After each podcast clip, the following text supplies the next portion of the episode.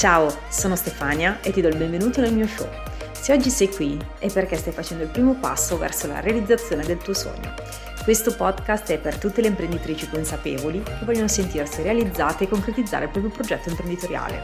Ogni settimana ti parlerò di business, strategia, marketing e mindset per raggiungere il successo.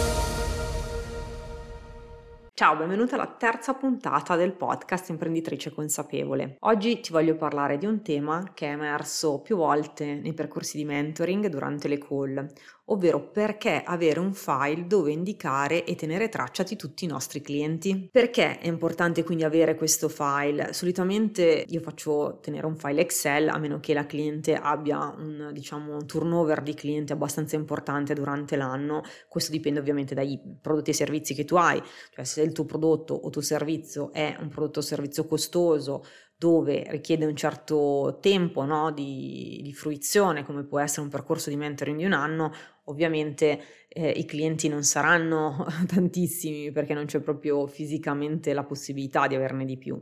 Se invece vendi magari un prodotto tipo un piccolo corso su una piattaforma a una cifra abbordabile, molto probabilmente avrai un turnover di clienti abbastanza importante e avere un file Excel non è diciamo efficace ed efficiente per te, ma forse sarà il caso insomma di fare un investimento in un programma di CRM. Io l'ho utilizzato all'epoca eh, per la multinazionale per cui lavoravo e devo dire che era molto utile, no? perché quando hai tantissimi clienti vatti a ricordare di tutto quello che è successo, chiamate, problemi, prodotti venduti, magari squadre inviate, eccetera. Quindi eh, in quel caso l'investimento, a mio avviso, frutta, è vero che magari ha un, un importo importante per te in questo momento, ma nel lungo termine ti porterà davvero tantissimi vantaggi. Se invece appunto non hai eh, tantissimi clienti durante l'anno perché vendi prodotti e servizi eh, di fascia alta e che richiedono un, un tempo di fruizione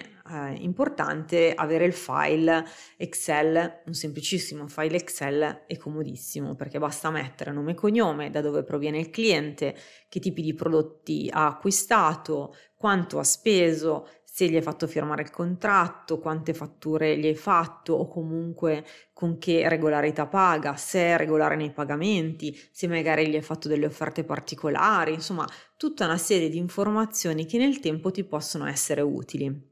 Informazioni che ti servono anche per capire se effettivamente il tuo prodotto e servizio te lo stai facendo pagare il giusto prezzo. E perché dico questo? Perché può capitare no, che eh, noi ci diamo un prezzo che in quel momento ci sembra giusto, no? Giusto rispetto al mercato, giusto rispetto magari alle competenze, magari molto spesso ci sottovalutiamo, diciamolo, però avere sul file indicato tutte le ore che io ho dedicato al mio cliente, quanto tempo ho impiegato per seguirlo magari nel suo percorso, perché magari mi sono accorta a, al termine no, della collaborazione insieme che mi sono fatta sottopagare. Ma ancora più importante è sapere da dove proviene questo cliente. Perché questo? Perché fare impresa è anche ottimizzare, convogliare poi le nostre energie, il nostro tempo verso cose che già performano per ottimizzare al migliore dei modi. Quindi se io mi rendo conto che magari in questo momento sto utilizzando vari social, ma i social che performano di più sono quelli dove malauguratamente sto anche investendo meno tempo,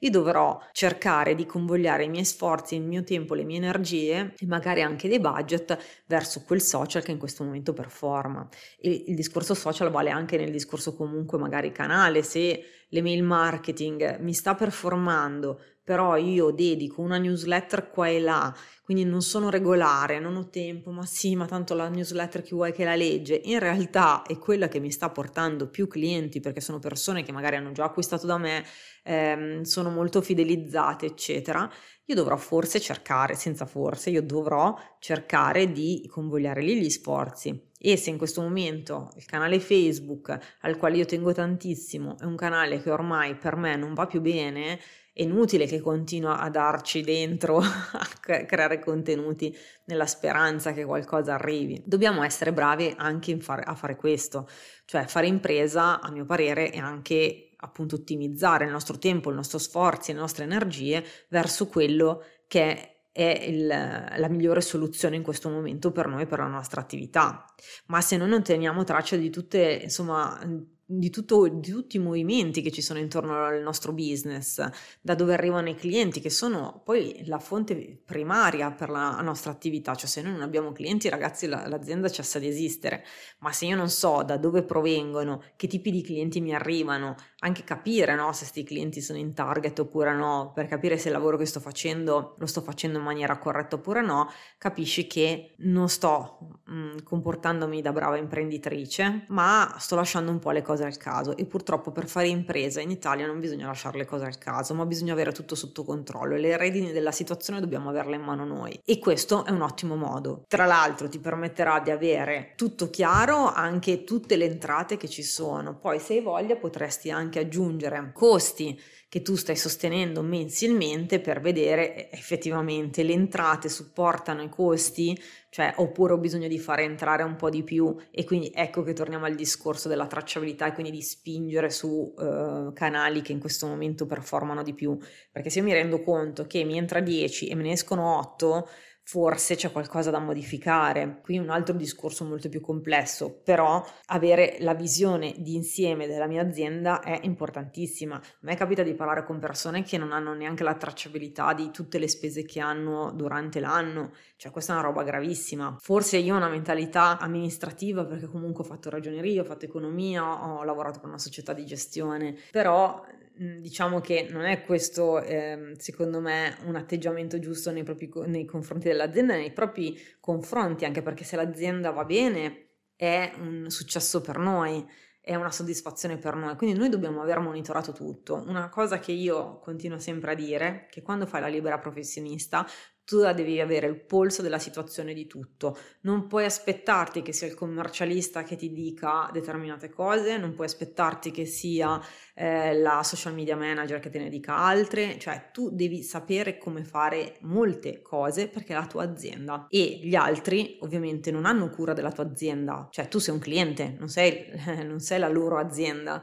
Eh, di conseguenza tu devi avere il polso di tutto e devi avere traccia di tutte le spese che ci sono, in modo anche da capire se poi ci sono spese magari da levare o, oppure no. Quindi detto questo, eh, non voglio poi andare fuori tema su un altro argomento, però avere un file Excel appunto dove tenere traccia di tutti i clienti e aver monitorato la situazione aziendale io credo sia fondamentale. Quindi se a oggi tu ancora non l'hai fatto, mi auguro che grazie a questo podcast insomma inizierai a um, prendere consapevolezza della necessità di fare queste azioni e magari ti metti anche un timing, una scadenza, ehm, non so, ogni settimana o ogni 15 giorni, quando faccio la fatturazione, mi tengo traccia anche della situazione economica del mio business. Se ti è piaciuto quindi questo podcast, ti prego di condividerlo, di lasciarmi un feedback e ci sentiamo al prossimo podcast.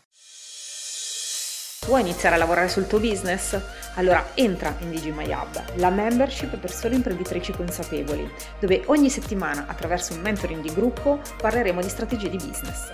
Ti aspetto all'interno dell'Academy.